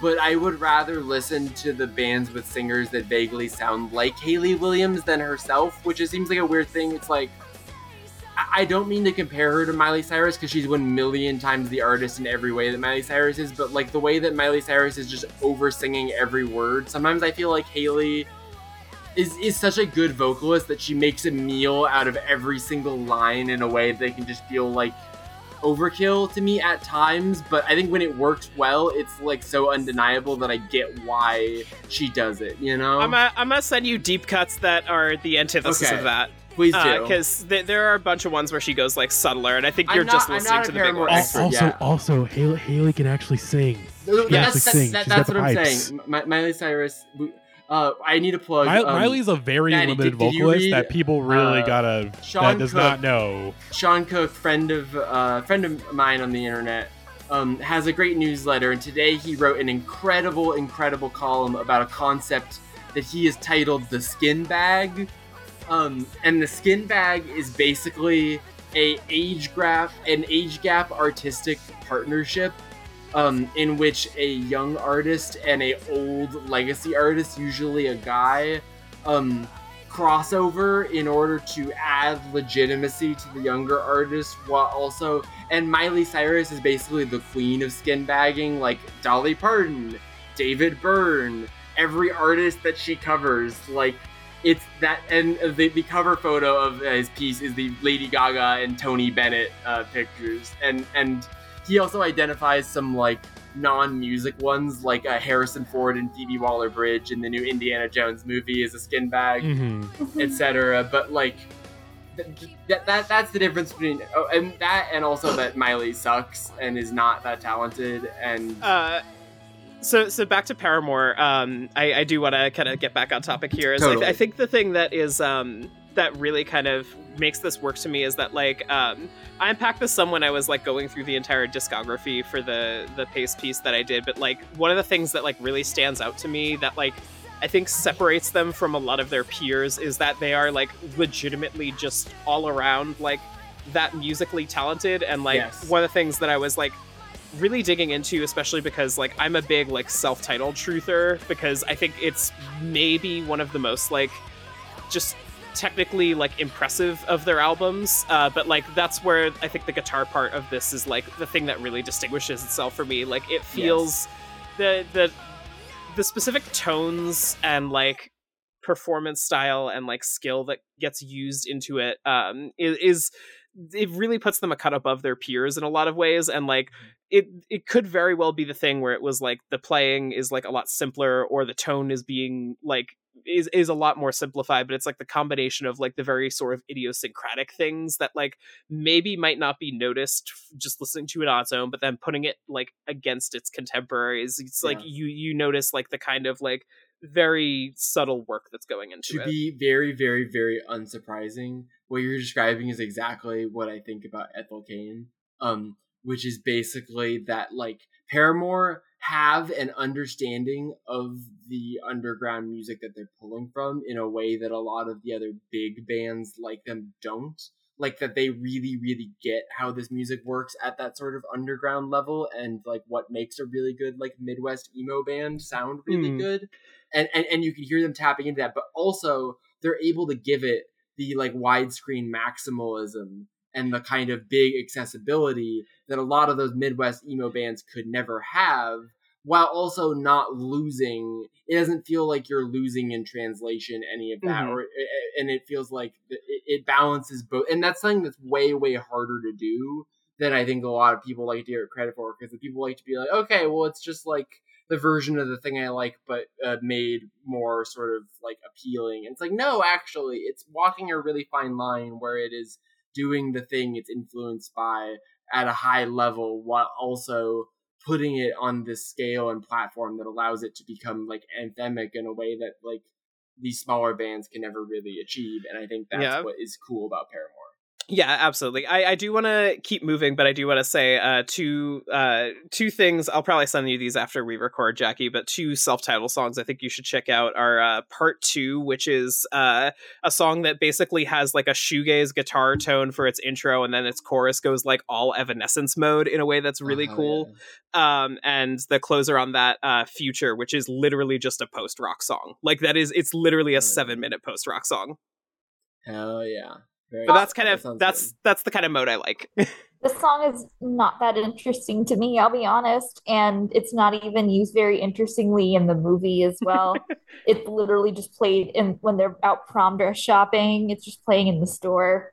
So, in that, it it kind of works in that particular context. I'll give it that. Like, you have decode next to the song, and like I get that it's like it's Paramore. It's hard to fuck up when you're Paramore, but like, it's not my favorite. Well, there we go. Well, I I, I, like it, but yeah, I, that just again, I I'm I'm I'm a boy, and I feel way out of place on this episode. But I feel like there, there's got to be there's got to be you know look there's got to be some boy representation because again, uh, here's the thing: I could see I, I could be saying worse things. You know, I, I'm I'm an enlightened boy. I'm an enlightened boy who realizes the Twilight soundtrack mostly slaps, and when it doesn't slap, it's still uh, a very interesting document of our times. Mm-hmm. And uh, but coming up next, though, we got a track from Blue Foundation. It's "Eyes on Fire." Um, I, what's, uh, what's what scene is this one in? in what scene is this song in? Britt? It's like when it's after um so when after the first scene where Edward and Bella first meet, like properly, and like she walks in and like s- like he smells her and is like stinky. Um Mhm, yes. so um he like disappears for like two or three days and she's like, I don't know where Edward went. I don't know. Um, and he's just like they just keep cutting to his empty chair and they'll look at like the other Cullens and like, oh no, Edward. Other Cullens, nope, no Edward. So, He's in so gone for my, uh, my arc with this song. First of all, I was like, "Who the fuck is this band?" And of course, this is a band that is the classic example of why the Twilight soundtrack became such a thing going forward. Just because they have no other hits. Their top three songs are this song and then two EDM remixes of this song. Oh, actually, no, uh, four of their, uh, six of their top. Five of their top six songs on Spotify are remixes of this song. I- I- like it is it is so dominated by this song like to a hilarious degree and i think i understand why because this song starts like the beginning of the song like when they're Ja- just doing Jackie, the, it's worse because it's it's it's four of the top five, and uh, it looks like yes seven of the top ten. yes oh correct no. There's Jesus. a re-recorded. uh but Ah, so Oh, as, a, as it re-recorded is a real uh uh sad sign of what that, that's how you know you're really a one-hit wonder like oh People yeah. will call Kreayshawn someone like a one hit wonder, but Kreayshawn's not doing Gucci Gucci record or like Rebecca Black doing like Friday remix, you know, like it's like they know, oh, this is the only way my only in, let me go back to this well. But um the reason why I think they don't have any other hits is that I started this song and when it started out and I heard the little guitar tone and the kind of ooh uh, like sort of wispy vocals, I was like, oh, am I going to really like this? Um, and then she started actually singing, and I was like, oh, okay, no. Um, I'm fine, because I don't think she's a very good singer. Um, but yeah, this is like we have Ethel Cain at home. But hey, she did it 10 years ago, you know, so. Like Uh, it's kind of Yeah, like this is boring this- as hell. It- This feels to it me is- like it is predictive of better music, but it, it has zero sauce and zero actual juice. Yeah, this this feels like a teenage version of the Kills. Like that that's Oh, what it is. That, that, that, that's a good that's a good call. Yeah. I don't really have anything else to say about this. This has like no pulse. I, I might get another beer while we're figuring out what to talk about here. Yeah, it, it, it, it, ha- it has the vibe down, but no pulse is the right call. Like, I there's still some part of my monkey brain that wants to like this because of how exactly it's scratching like my kind of moody bullshit. However, I am well aware that they are. It's not quite. I have a scale from like the very best music I listen to to cigarettes after sex. And this is not quite at that level of boring, but it's only like one or two notches higher. You know what I mean? Like, Mm.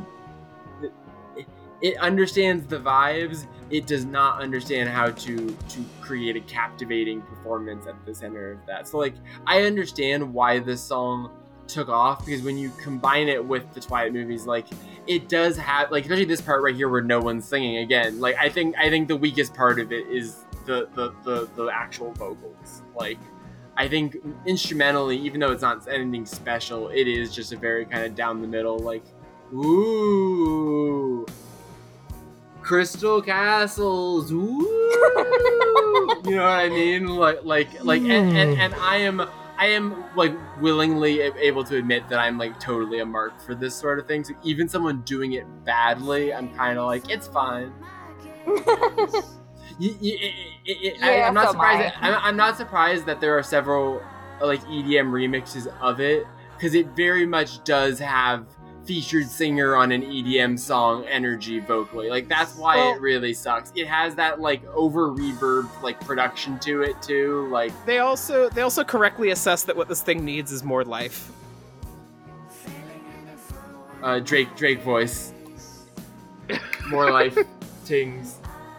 I feel like I'm about to. I feel like the song is. It's like hypnotizing me to fall. No, like the, the the mean thing they said in the Pitchfork review about the Ethel Cain album that it's like uh, such a slow burn that you sometimes forget if the candle is still lit. Like I don't think that was an accurate thing to say about that record, but you should have saved it for this song. Like that's what this is. It's like it does create a vibe, but it's so lifeless that you have difficulty locking into that vibe. Like there's nothing immersive about it. Like it it work i think it was able to become so popular via a soundtrack because it is the kind of song where like if you put it in the background of a particularly compelling scene in a movie or show it could effectively just like create that sort of like emotional vague ambience without if you don't if you're able to not pay attention to it because you're multitasking and watching the scene but like if you have to actually listen to it on its own or like watch the music video like i did it's like oh wow this is also the music video we should bring up is uh so 2008 tumblr it hurts it is Oh, really no. fun it, like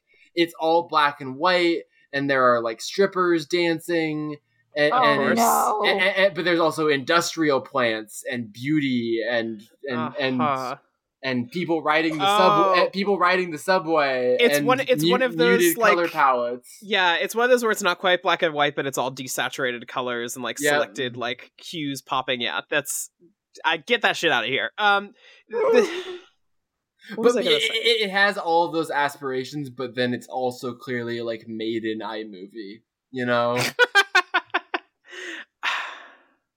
you know what this it's not feels like? have any hits You know to what be able this- to afford anything else. yeah, Th- th- You this, know- this band. Speaking back to the whole movie having a Instagram filter, this movie is like um like Flickr. uh, This band is like Flickr, the band. You know what I mean? it, it, it, it's like it's like a digital camera in 2007 that someone is like putting a slow f. You know, you know what it is? Have you ever? Do you remember when people had digital cameras where you could adjust the f stop and they would do the Yeah. pictures where you take like a flashlight and you like write your name with like a slow exposure so that so like the, the light the light Oh. would like drag across the thing like the, th- this music is for people to do that too You know what this feels like? This feels like if you were to like ask me who's like never watched an episode of like OG Gossip Girl to like write a song for some episode in like I don't know like the middle seasons I, in someone 15 minutes. I, Gossip Girl is good I, I think more the vibe Pretty Little Liars is the vibe That's it. There we go. That's Oh, There we go. yeah, go. there you go. You nailed it. Nailed That's it. Nailed it. gotta be a little spookier than Gossip Girl Yep. There we go. Mhm. Well then, let's move on. I think we we're got, done we got, being mean to it. yeah, we got, we got, we got four, four more Yeah, they songs only left. they only have one hit. We can't be too mean to them. yeah exactly But like, but like, Meg and Dia only have one hit, you know. But they've got sauce. Meg and Dia, I love those girls. uh, okay, but let's move on. And and this Not- this is this is this is uh, it, it's time to talk about the the the titular the titular uh vampire of Twilight. It's Robert Pattinson. Never think. Uh, I have a simple thing to say about this song. In 2008, in the in the in after as soon as Bon Iver hits, every man in America picks up an, an acoustic guitar and they all go on a quest to become Hozier. But only one man could become Hozier, and that man was not Robert Pattinson. But in 2008, everyone had to try to become Hozier. Like Hozier, Hozier achieved what was the American dream for white men uh, in 2008, which was that, and hey, maybe I too could pick up an acoustic guitar and get soulful with it.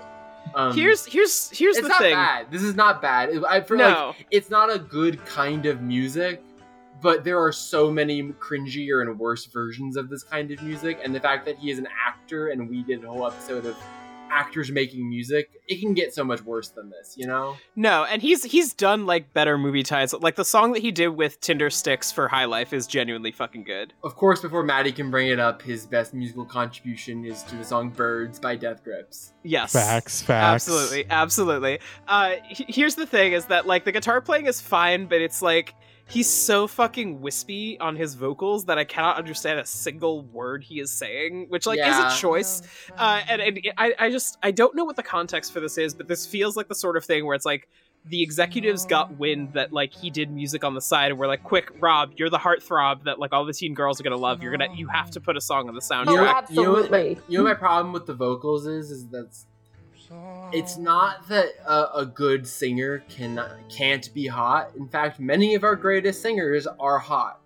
People, especially white men, who sing in a way that either projects that they know how hot they are, or they're trying to sing in a way that is in its own way hot. Like there are plenty of singers I can think of that like make me weak at the knees just like thinking about their voice and the way that they sing on songs. But those people are not people that are self-consciously trying or they, they're trying to do it but they're not like trying you know the difference between chino moreno being sexy and like someone who is like a, guy at an acoustic mic open night night who is like trying to will his way into being jason mraz and trying to will his way into ed sheeraning into someone's heart and it's like bro you you are singing like you you like you, your voice sounds like an abercrombie model looks you know what i mean like There, there are a few moments in this, including one that we just passed, that like if you isolate them on their own, it sounds like he's basically like making orgasm noises into the microphone. Oh, a hundred percent. Yeah, and this is also the a capture of its moment and ties in really well to what the next song is. Like, as the sort of late two thousands sort of folk guy explosion happens, it just became a contest for who, who could toss away the delivery of their lines the most in this exact way. The oh, like j- just like in the same way that we had Creed butt rock voice for the for the for the 90s of that was like deep in the voice. Now it's like this really wispy you know what i mean? Like like it's it, it's the it's the same exact thing but now it's happening in a coffee shop instead of uh, at the dallas cowboys game halftime show Okay, we we, we mentioned Bon Iver. For me, I I mean I I I, I get the so Bon Iver vibes. love I, it's so skinny love it particularly. is. No, I, no. I get more This Jeff is- Buckley. I get more Jeff Buckley from this. oh that's a good I call get- actually I honestly get like the more mellow, like Jack Johnson. That's kind of the vibe. yeah I. I, I was thinking jason mraz but jack johnson's a better call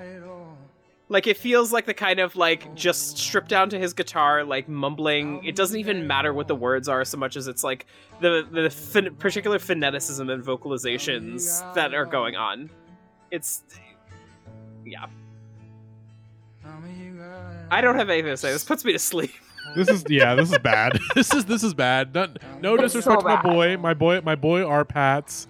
We love him. Our weird. Our weird Weakening Man King. The dude is so. I mean, the GQ piece from early quarantine. The man is so Listen- goddamn listen, weird. He, he, he's he's come a long way, you know. Like he was once a normie, and now there's articles about him uh, making ambient music with his Batman cowl on. Like I, And, I and He's so cool. he's like- he's like, got anecdotes I- about I jerking off nor- into. I had Robert normie movies. music taste in 2008. Like I'm I'm sure that Robert Pattinson is a guy that like the moment he got famous, he just sort of like hold up and just started listening to like weird noise rock bands. You know, like this is from the brief period of time where he was sort of like cooperating with trying to be a teen heartthrob. And then once he did that enough that he could be rich and not have to do that, he pivots hard away from it and Oh, becomes the- absolutely. the gremlin man we know and love today. Uh, I would like to, I would like to point out uh, this is a visual gag for a podcast again, but the like little uh, icon splash thing on the the video that popped up here makes it look like older Robert Pattinson is looking judgmentally Yes. at younger Robert Pattinson. it's, it's very funny. It, it looks like one of those little Oh, like uh, MTV like the fact things that would pop up when you're watching a music the video. pop up videos. Yes, exactly. Oh my god. Like Yeah. the one for Steam. he he sounds so miserable and you could like i know this entire movie he was absolutely miserable like he was he does not remember any of it he's like like if you talk to him now he's like I've I've never made a Twilight movie ever. I don't like him. I, I, I mean, he. I think he's come around. I think he was. I think. I think he's come around a bit. I mean, I know, like in Yeah, the universe of the Batman, he's just kind of like, yeah, no, like I don't, is? you know. It- it's a very, it's a very on a shorter timeline, Thom Yorke Creed sort of thing, where it's like when you're in the middle of your of making your career pivot, like when Robert Pattinson was trying to get people to take him seriously, he was way, way harder on Twilight because he was trying to get out of that shadow. But then once he like proved himself as a non-Twilight movie star, he seems a little less antsy, and it's like the same thing. Like once Radiohead finally like fully cemented their legacy, Thom Yorke calmed down and started playing Creep again occasionally. And like that's kind of the same thing with Pattinson, where it's like he doesn't like it now, but he's like less up his own ass about I, I this might be the fact that I'm like intoxicated, but the first time you said that, I thought I thought you said Radiohead Creed, and I'm just like thinking about the I most mean, unholy combination. Radio- Radiohead Creed is my dream. Like that's just like sign me up right there. But um, Tom I, could kill with arms wide open. I gotta go make some rave DJs later, but we gotta move on to the next the next song. the Yes, absolute uh, chokehold that this song, like even to this day, I will admit, is not this Robert Pattinson song, but the next one. Um, yeah, it's- it's It's Flightless Bird, American Listen. Flightless Bird, American Mouth by Iron. oh, that's a Iron and Wine, Flightless Bird, American Mouth. I didn't want to say the title because that's a that's a horrible. It is a title for really song. horrible song title. I will it's agree so with bad, that. but you know but what? sometimes, sometimes the iron and wine be hitting. like I, I was about to say, listen, we were all the same age, so we all remember in 2007 where we all heard folk music for the first time, and we are like, ah, yes, folk music. I love this stuff. You know, Juno just came out.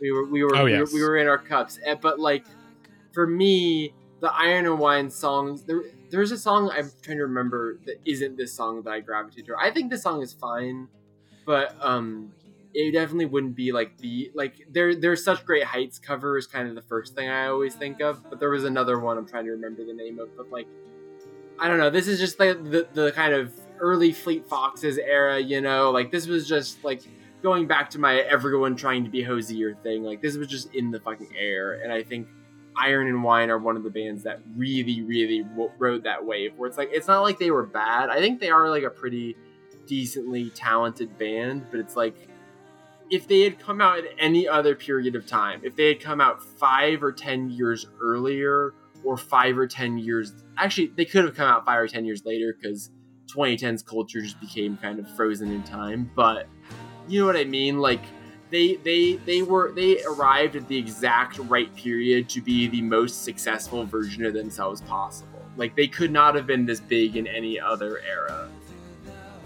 like I, I mostly associate this song or like Iron and Wine in general with like lots of like just very uh very stereotypical like listening to the most like popular folk stereotypes. So like maybe that's what soured me on them for a long time. But like running this back, I'm like, this is solid. Like this is fine. Like they've Yeah. got like the chops. They know how to like write a song, how to play with dynamics. It's like Yeah.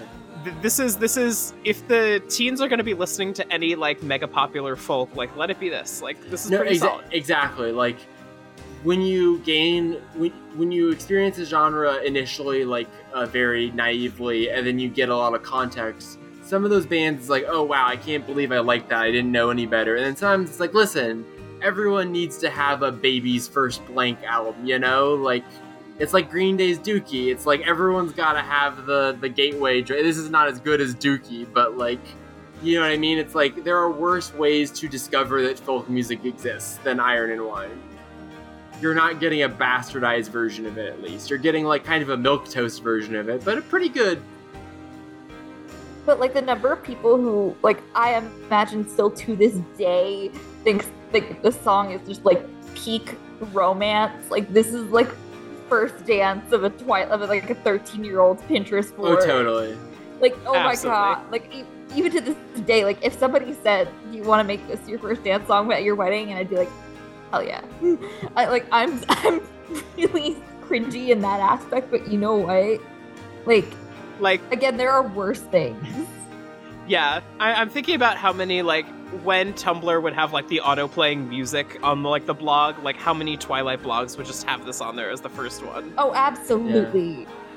like this is like this is probably like the third song that I would associate solely with Twilight. Like uh, like of this entire soundtrack. Like this one you can't really hear and not think of like that stupid prom scene where they're like dancing, like slow dancing in the um. I'm trying to remember what the other song is. Um, "Naked as We Came" is, is the is the other really big uh, Iron and Wine song. That song's really good, actually. I think that song's better than I, this song is, is fine. I don't think it's bad, but I, I do think even within their catalog, like they are not like that other band we just talked about, where they uh, were successful before the Twilight movie, were successful, were boosted definitely by the Twilight movie, and Yeah. have just continued chugging along. Like they stay like I'm looking through their discography right now, like 2013, 2011, 2015, They still, like, 2019 Play pretty sizable shows, yeah.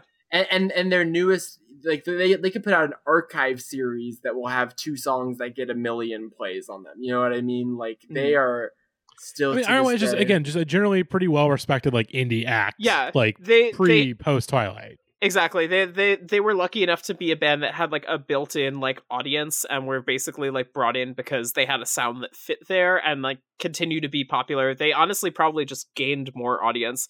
And it's it's it's I think the the benefit is they were, were like with an actual like label that treated them like a label as opposed That's to some of these bands that were like basically just like po- poached and exploited by like all of the labels that were like looking for Twilight core. Mhm. Totally, yeah, and and that helped them ride the sort of crest of that sort of like Juno Twilight era, like getting your song placed in a million things wave, and actually establish like a a sustainable career out of it. Yeah. Yeah, I mean, Yeah. this good for them. Yeah, Yeah. it's solid. Yeah. Let's move on. Uh, two more songs. Uh, this is the last of which is uh, is on the actual soundtrack. Although there's there's an extra bonus that's not on the soundtrack, but is in the movie. Oh this yeah, one, this one is I think this is a, an original composition for the movie. It's It is. Carter Burwell, Bella's Lullaby. I literally just put this on on here to mess with y'all. I was gonna I say could've- this this back half, the back half of this playlist is very sleepy until our last I- song. It's very sleepy. yeah, like I Yeah. could sit Even in, even take- for me, it's pretty sleepy, and I'm I'm me, you know. Yeah. Uh, the thing is, the thing is, it's like Carter Burwell is a good composer, so like this is like this is like the kind of thing he could write in his sleep, and it's like still good. Like we're talking about the guy who works with like the fucking Coen brothers like all the time. Hmm But no, like it's it's a it's a very pleasant melody, and it's like it fits the vibe of like Yeah. everything else. Like if you're gonna have like a bunch of like gentle folk songs and like angsty like alternative stuff, like might as well put like this like really kind of like evocative piano ballad as your main theme. I did learn how to play this on the violin. Like, I, a 13 year old me like had the Twilight soundtrack, um, like violin book, and I learned how to play it because I got it for Christmas. And I was like, this, if I'm going to learn how to play, I'm gonna learn this. hmm I I, I think this Oh, is, hang on. There's this is- little bit, this little this little piano bit really here. I, I Yeah, heard that- it in it, it. Hang on, I'm gonna play it one more time. I'm gonna turn it up a little bit. One second. It sounds like for a brief second he's gonna get into the nationwide is on your side jingle. no, I, I, Matt, Maddie, I had I had a, oh, a similar thought. You know what it is? It's you're you're see, you're about to watch a movie and there's the clouds and all of a sudden there's the boy on the moon and he's fishing into oh yeah, the it's like also yeah, DreamWorks it's the DreamWorks. fucking DreamWorks thing. Yeah. Or, or, That too, or- that or- too for or- sure. Or like the Dis, the Disney like uh the the castle uh the, the little like it's that same sort of twinkly but it also like it is well done but there like you're saying the sort of in his sleep quality of it it does feel like you could imagine a slightly less ver- a slightly worse version of this playing in like a dentist's office you know what i mean Mhm. Well, it feels like the kind of thing that like probably gets used in a bunch of like temp tracks to other things. oh totally Like, I, I can imagine like a company using this as like their hold music. Mm-hmm. well, I, I'm talking. I'm talking about like like with other hmm. scores. Like I'm sure that this Oh, would totally, be like yeah. thrown in as a placeholder that then like a sort of like generic sound alike gets used in its place. Like I, I, hmm. I think that's what we're talking about in terms of like the association factor. Because like when you have something that's like a very sort of like simple piano melody, it becomes very easy to like throw that in with like a bunch of other like soundtracks after the fact. So I'm sure there's like a bunch of like sound alikes to non-existent movies that like use the similar sort of like framework as this. Mm-hmm, exactly. Totally. Yeah. No, it's But- it's yeah, It's fine. good good good theme. Good theme. It's fine, So- but thankfully, uh, Brell. Actually, Brell, I'll let you continue because I, I feel like you you have thoughts leading into our to our next I- song. So, I um, this is like the Twilight soundtracks were arguably one of like my gateways into indie, and like I didn't circle back on it until like my college days. So then I would like sit there and be like, "Hey, I know this person from the Twilight soundtrack." So at a certain point, like you know, like you start digging around, and someone's like you ha- you usually have some kind of like mentor type that usually just like throws a whole bunch of albums at you and says, "Listen to this, listen to this, listen to this." So I finally got to the Radiohead portion of my music education here, and this was one of the albums that was thrown at me, and I was like, okay. And then I I put it on and I listened to it, and I'm like, I've heard this before. Where have I heard this before? Where on earth have I heard this before? I had to sit there for a long ass time. And then finally, like, it was bothering the hell out of me. And I'm looking through everything and I'm like, what is this? Where is it? And then I realized they played in the end credit scene of Twilight. And Oh, I yeah, went, baby. how? I mean, How? it does make sense in that she's a Muse fan, and there is often a lot of Venn diagram overlap between those two groups, much to my chagrin. Anyway, But let's anyway. listen to it. Yep, it's Let's, good. let's It's a good Let's song. listen, to, let's listen to Cool Muse, as I like, Like this is the them. best. Like this is definitely the best song on the playlist. It's it's so funny how this comes into the movie too, because it's like a much mellower song fades out, and then like this just starts coming in as it like hits to the credits, and it's a bunch of clips from like the rest of the movie as like the credits start breaking through, and it's just the the most insane 180 to ever It end a literally movie. like Yeah. cuts from like to like black and white, and the villain Victoria is just like just walking down the stairs because she's been like watching them ominously. and you're like, okay, Yeah, I, I've always thought about this song as like the Dayman to Idioteque. Um because like because like it is not a happy song like lyrically, like obviously the dread is still there and all that, but it is groovy and kind of like bright in a way that it, it- Idioteque is like this is really happening, this is really happening. Ah and this song is like, you know, things seem kind of fucked but we're vibing. Um used to be alright what happened that's such a good like also my favorite detail of the song I, before i get out of radio nerd mode is um uh the little sample of the children going yay like it sounds like uh if anyone's played the halo games when you get a headshot when you get a headshot, yeah, yeah. yeah, that's exactly what it sounds like. It's a like. stock effect, yeah. No, absolutely. but Uh, no it's, but no, it's it's so it's so great the little yeah Do you think Stephenie Meyer has any takes on that like theory that uh OK Computer and Rainbows are supposed to alternate?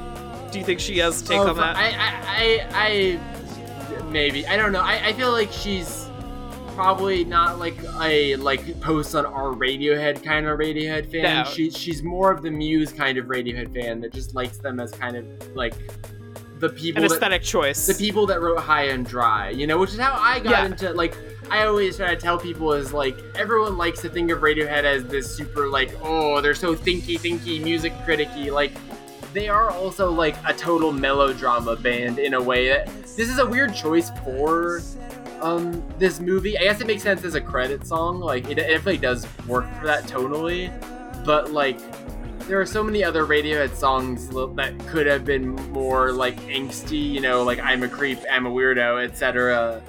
Um, but I do think that this song is really cool, and I like that it has this uh, association. It's fun.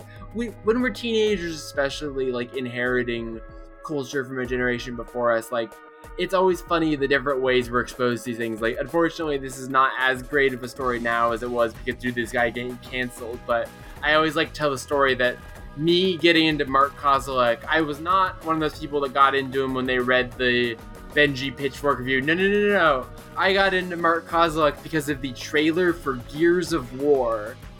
oh Um, my god. Which is really funny for like 17 different reasons. Um, uh, But yeah. knowing knowing Stephenie Meyer's worth, how much do you think she paid for In Rainbows? That's actually a good question. This has to be one of the more expensive cues on the Well, I soundtrack. meant, I meant for the the pay what you want. Knowing her, she Oh. probably was like she probably paid for free. It I was like see, this I is the wave of the future. Um, I don't know. I feel like she paid nothing. I, I feel like she was not technologically savvy enough to know that it was out for free until she could buy it on CD. That's what I think about Stephenie There, that's that's actually the correct answer. Because when you were talking about like the kind of idea of like people who there's definitely the kind of people who like are into Radiohead primarily because of like cultural osmosis and because of like yeah. their their places like almost kind of like a musical aesthetic choice if that makes sense Totally. like as as as a kind of like band to like it, if you were Yeah. like into cool hit music where like she probably picked this up like as when it came out in CD form heard this first track and was like oh this is like uh, perfect let's let, let's get this in here No, exactly. Yeah. like sidebar that's like slightly tangentially related that like one of the nagging questions I have about Radiohead sometimes is there are two songs that I can think of or two artists that are not like on the soundtrack that have made references to Radiohead in one of their like popular songs. And I want to know what song they were talking about. Like one of them is Katy Perry and she's like we made out in your car to Radiohead. And I'm like, what song are you making out to Radiohead, Katy Perry? And then the other one is Avril Lavigne.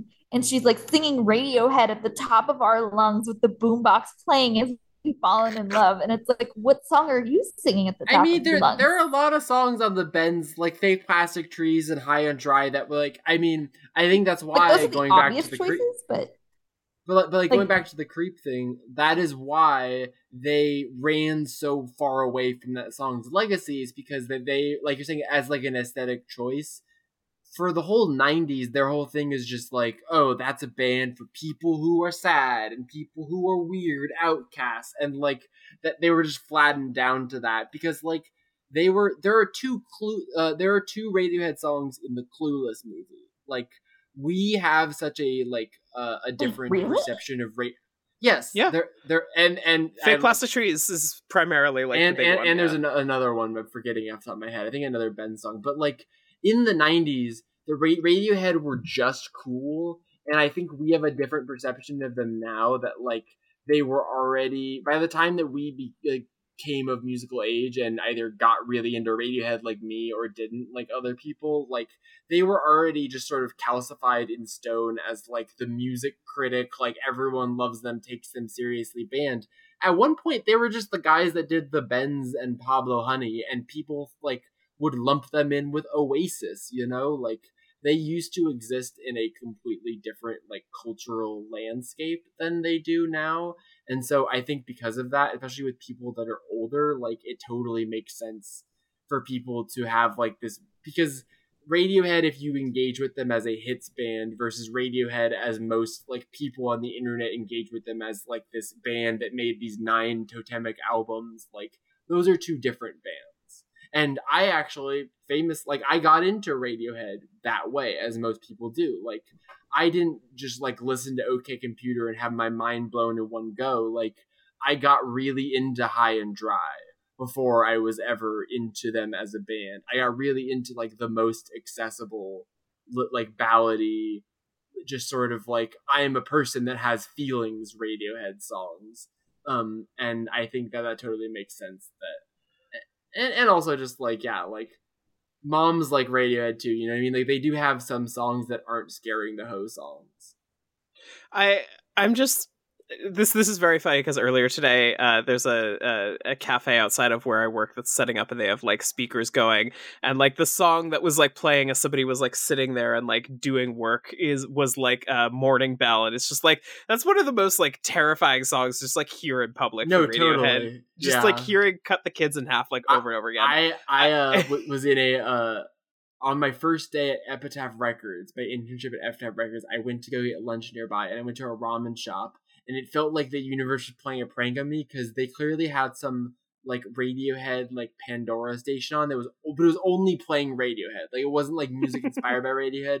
It was only Radiohead, and I swear to God, in the thirty minutes I was in there, they played Daydreaming in its entirety twice it played, and then another Radiohead song played, and then it was like do do do do, like daydreaming started again, and I was like, you are going to like make someone commit suicide in this ramen stop right now. Like, what are you doing?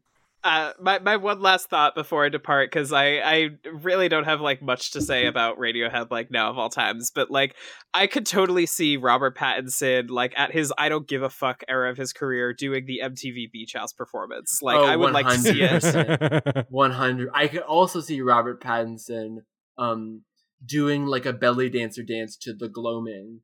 Um, I, Oh my god. th- th- those are the two like most th- that Thom and and Robert Pattinson's energies overline is when they're both in Gremlin mode. Absolutely. the mixed mitosis song or dance to like fucking supermassive black hole. One that gets overlaid with gasolina. What it yeah, like sync the Lotus Flower video to Oh my God, Supermassive yes. Black I, Hole. I, I mean, I, I was thinking about the Lotus flower video when we were watching that black and white uh, uh Blue Foundation video. oh god. Well then, anyways, that that is it for this episode. Britt, thank you so much for I for bringing us this one- idea. I have one more, well, like two half thoughts that technically go together, so to make one thought. Um, thought number one, Perry Moore. Mhm. The second one is Perry Farrell Moore. One I of don't- one I- of them's got to stick somehow.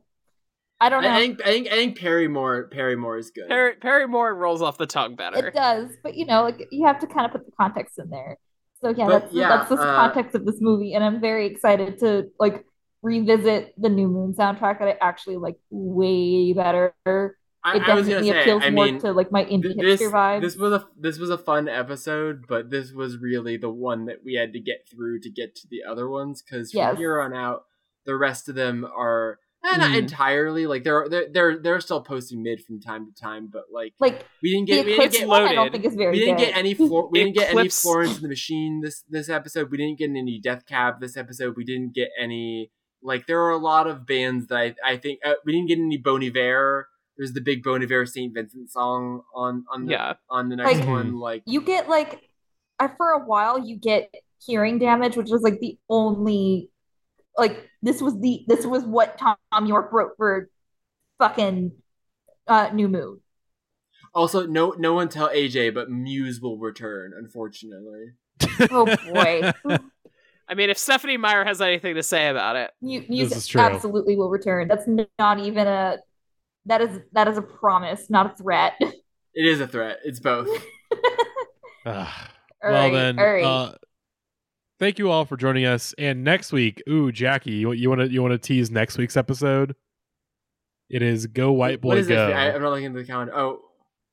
Oh my god. Uh next week's episode is gonna be fantastic. This is this is I mean this is just gonna be a, the moment I had this so in the process of making our middle school dance episodes, right? Like it, it was hard to contain into one because there were a lot of songs I wanted to include. One of these in particular was like one of the first songs I thought about as a middle school dance song. But what I realized is I couldn't put Crank That Soulja Boy in the middle school dance episode because just having that thought opened my brain to the the ideas of all of the songs that had a dance attached to them and including one of course obviously that's been a big fascination of this podcast the twist and so i have curated a uh, a journey through time and the history of dance craze songs i will not spoil all the songs that have been selected but if you if you like to learn a sequence of moves and then and then try to do those moves with your friends in the pre TikTok day before before these young whippersnappers were doing TikTok dances, we had we had the hokey pokey, and we're gonna talk about. We're God gonna help us all. God help us all. you do have to find out what it's all about one of these days. next week. Next week, we're finding out what it's all about for sure. Anyways, already. That's it for this week's episode. We will see you all next week. And uh yeah, bye-bye.